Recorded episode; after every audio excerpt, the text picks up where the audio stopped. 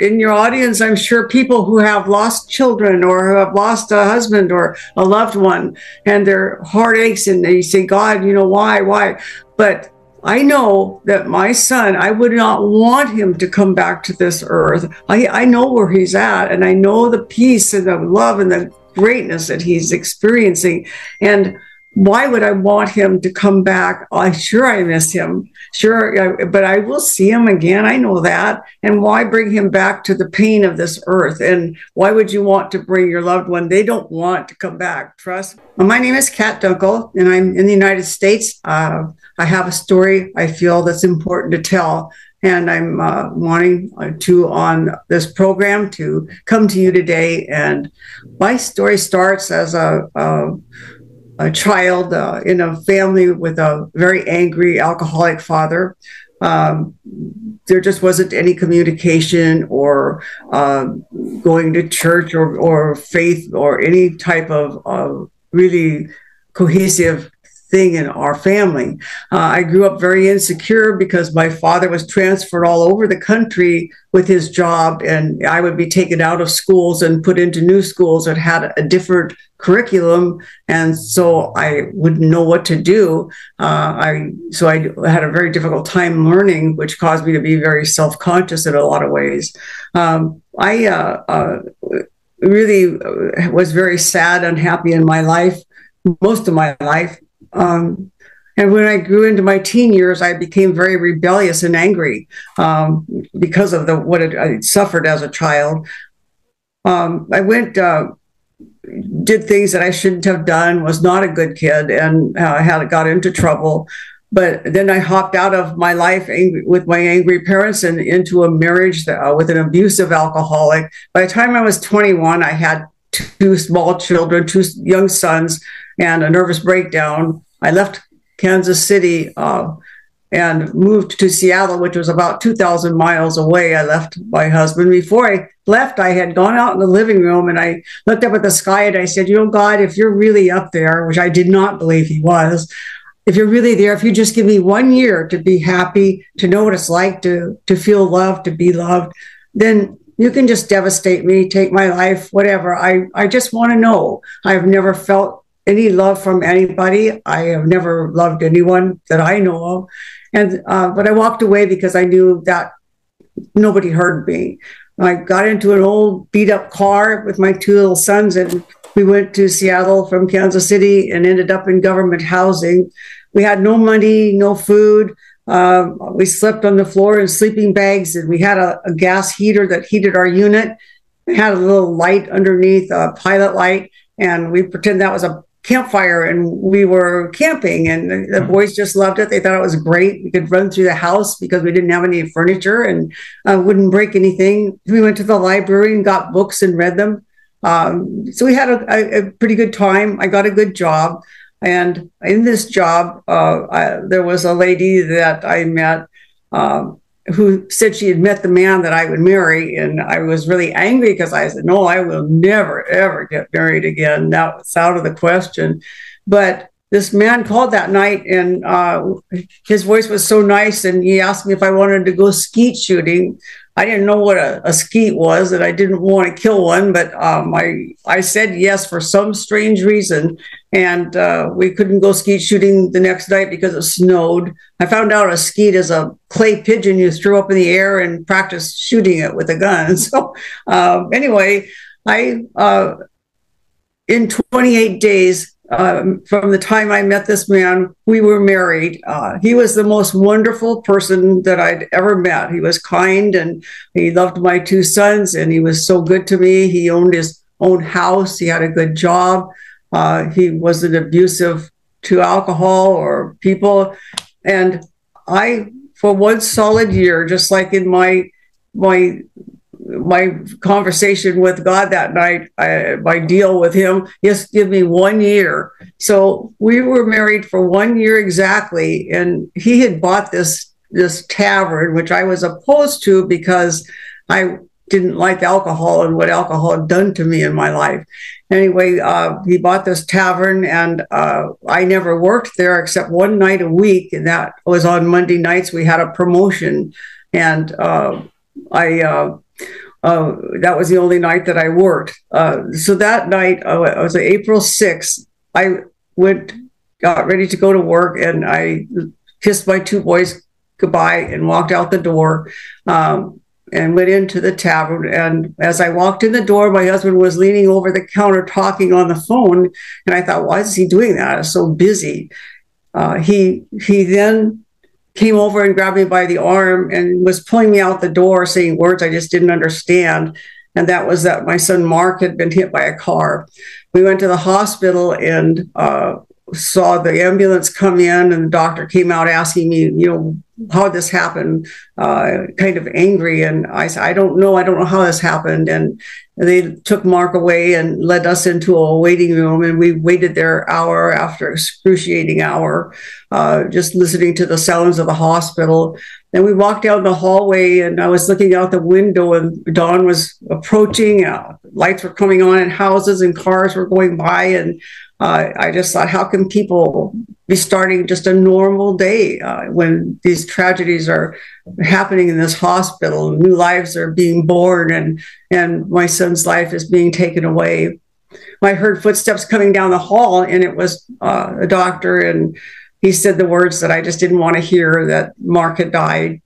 And we went into his room and he was so cold that I pulled the covers up over him and, and kissed him and saw a tear in his eye. And I said, don't cry, Marky, because mommy's here, just as, as if I could make it all better. And moms can always make things better, but uh, I couldn't. And I collapsed at that point. And uh, when we did get home, my other son, Chris, was, the, was there and came and said, mommy, did you hear what happened to Mark? And uh, I said, yes, Chris, but the doctors couldn't fix him. And it was a horrible, horrible time in my marriage. Uh, uh, I became isolated, could not leave the house at all.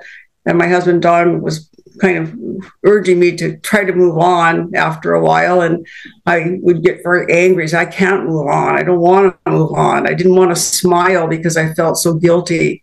And, uh, but he insisted one night that we go out. And, um, as we even approached the car, I was so angry with him and kind of arguing back and forth. And we got in the car. By that time, I was yelling at him, and he was trying to drive the car, and I was just screaming. He's yelling back at me, and uh, he told me again to move on. And I, I just came across the seats with all the anger and frustration that had built up inside of me, and smashing at his face and and saying, "I'll never move on," and and, and just screaming at him. And he took his arm and came across the seat pushing me away, but he hit me in the side of the back, and and I just fell over to my side of the car, and I just said, "Please take me home," which he did.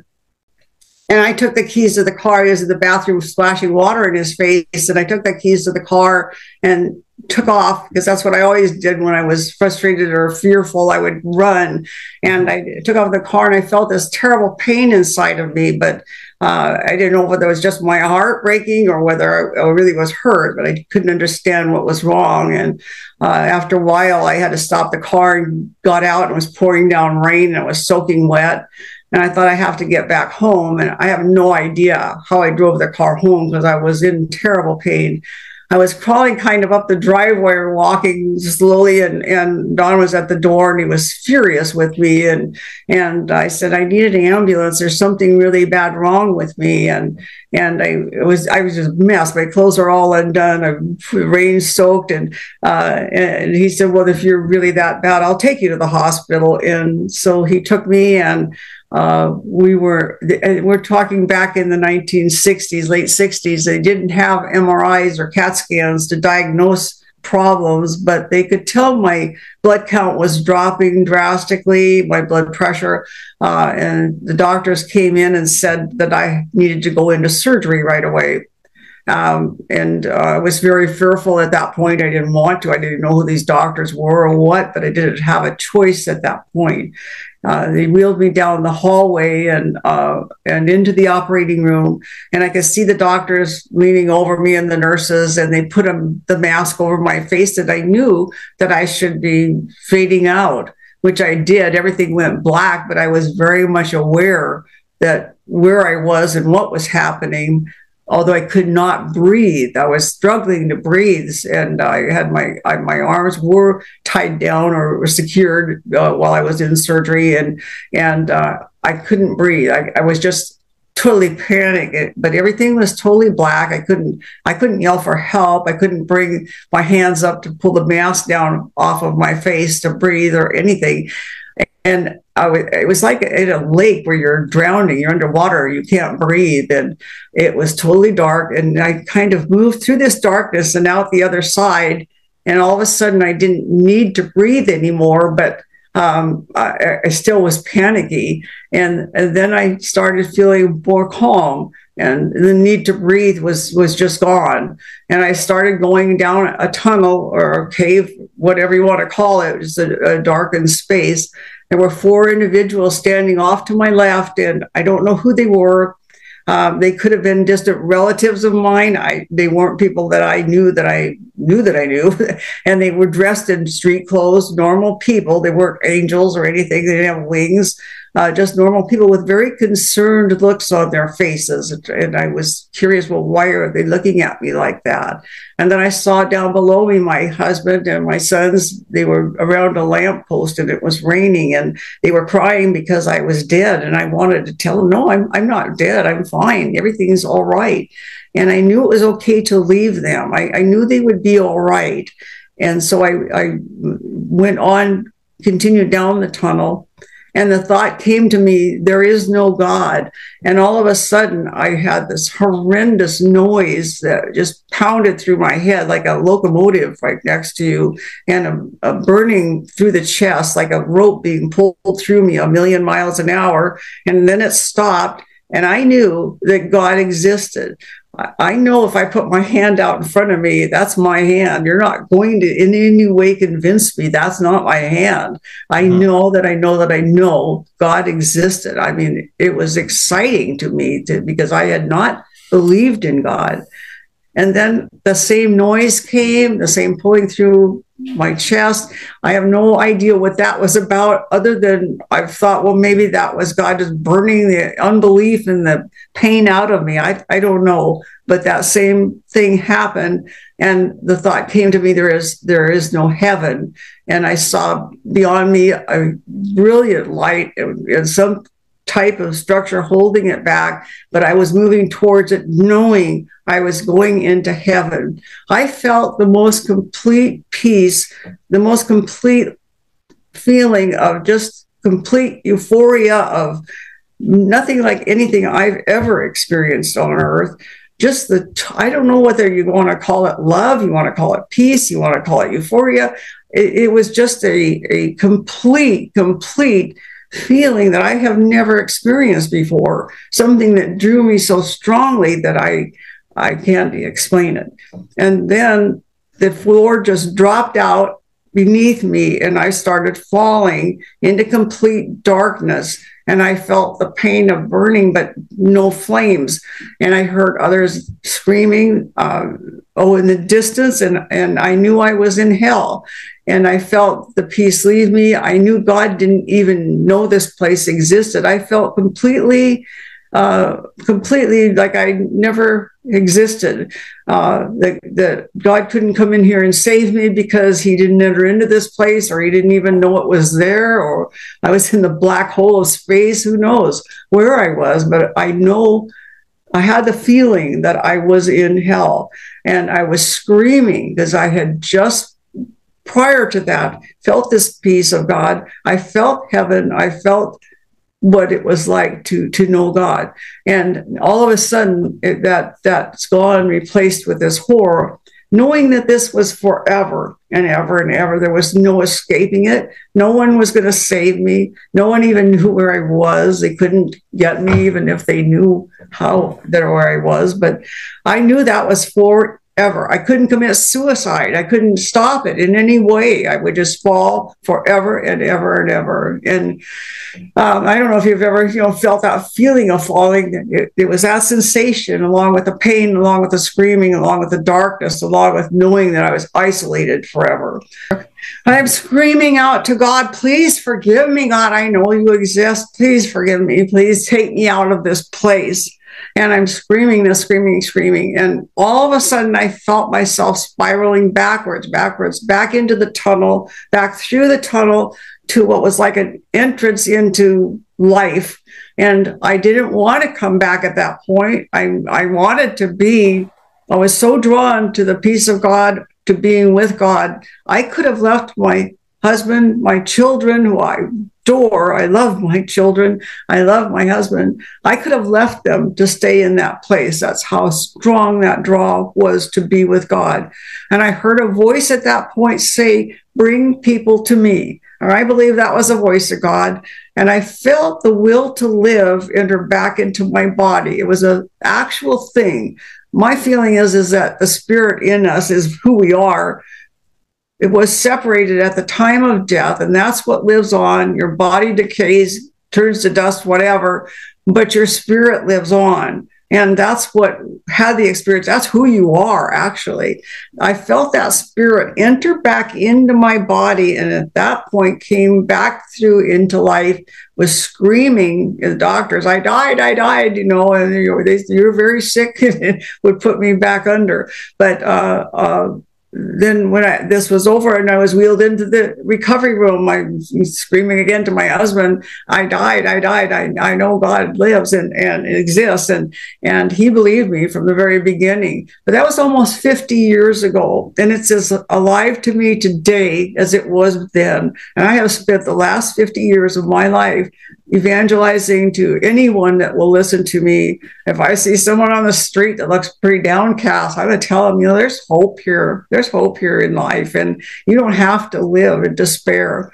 And I don't. I mean, I I went to sleep about a month after this happened. I was home. I was I didn't know anything about God or going to church or anything like that. And I searched, and I don't really believe church is the answer. I believe it's a relationship with God that's the answer. Uh, you know, that's what we need to pray towards and to believe in. And church is a good thing. I certainly go to church because it helps me. But uh, but at any point, I went to sleep one night I had this dream of starting a business, and we were bankrupt because of the bills we had to the death of my son, bills we had for me in the hospital. I mean, uh, these critical injuries and the critical things that they had to bring in, brain surgeons and all these things. But uh, I we were totally bankrupt. The business we had had gone under. My father had dropped dead of a heart attack in the midst of all this. We were going bankrupt in our business and and my son was killed. It's horrible things that happened to us a year after, just like the bargain I'd made with God. You know, take my life, devastate me, just give me one year of happiness. Well, I had my year, and all this happened. But God redeemed me, brought me back. I had this dream of starting a business. I started this business. It's called Customer Research Incorporated. I mean, you can go online and check it out. And my in the about section of the business is my story, how I started this business and uh, uh, and it was a success. We became very financially secure. Uh, God has blessed me every step of my life the past 50 years. Uh, my my children all believe in God. My husband believes in God. We are all all very strong in our faith and life has been great for me. Um, but I spend it doing just what I'm doing now. So the opportunity to be able to tell my story and would love to talk to anybody that wants to reach me is welcome to uh, go to my uh, email and, and ask me anything they'd like. And I just want to mention one thing too that I did write my story in a book, a memoir that I just finished that's out on Amazon. And it's called Is It Safe to Die? this the picture of it is it safe okay. to die? And uh, and it's on Amazon. All you have to do is just Google Amazon. Just go book. Is it safe to die? And that uh, it will pop up, and you can read the introduction for free. It doesn't cost anything, and and uh, determine if you really want to buy the book or not. Tells my story. The introduction does.